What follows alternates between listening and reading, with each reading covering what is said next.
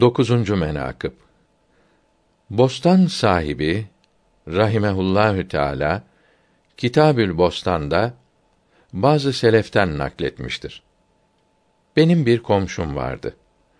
Ebu Bekr ve Ömer radıyallahu teala anhuma hazretlerini şetmederdi, kötülerdi.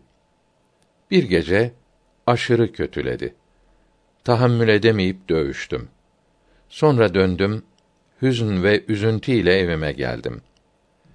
Yatsı namazını tehir edip uyudum. Uykum içinde Resulullah sallallahu teala aleyhi ve sellem hazretlerini gördüm.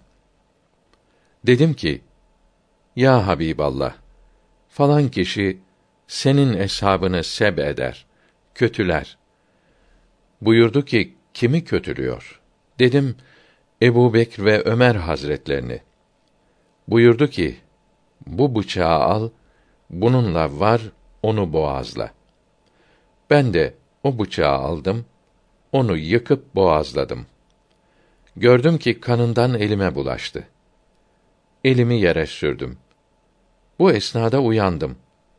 O şahsın evinden bağırmalar, figanlar geldiğini işittim. Dedim ki bu figan nedir? Dediler bu gece filan füc'eten ölmüş. Sabah oldu. Vardım ona baktım. Boğazından bir hat çekilmiş gördüm.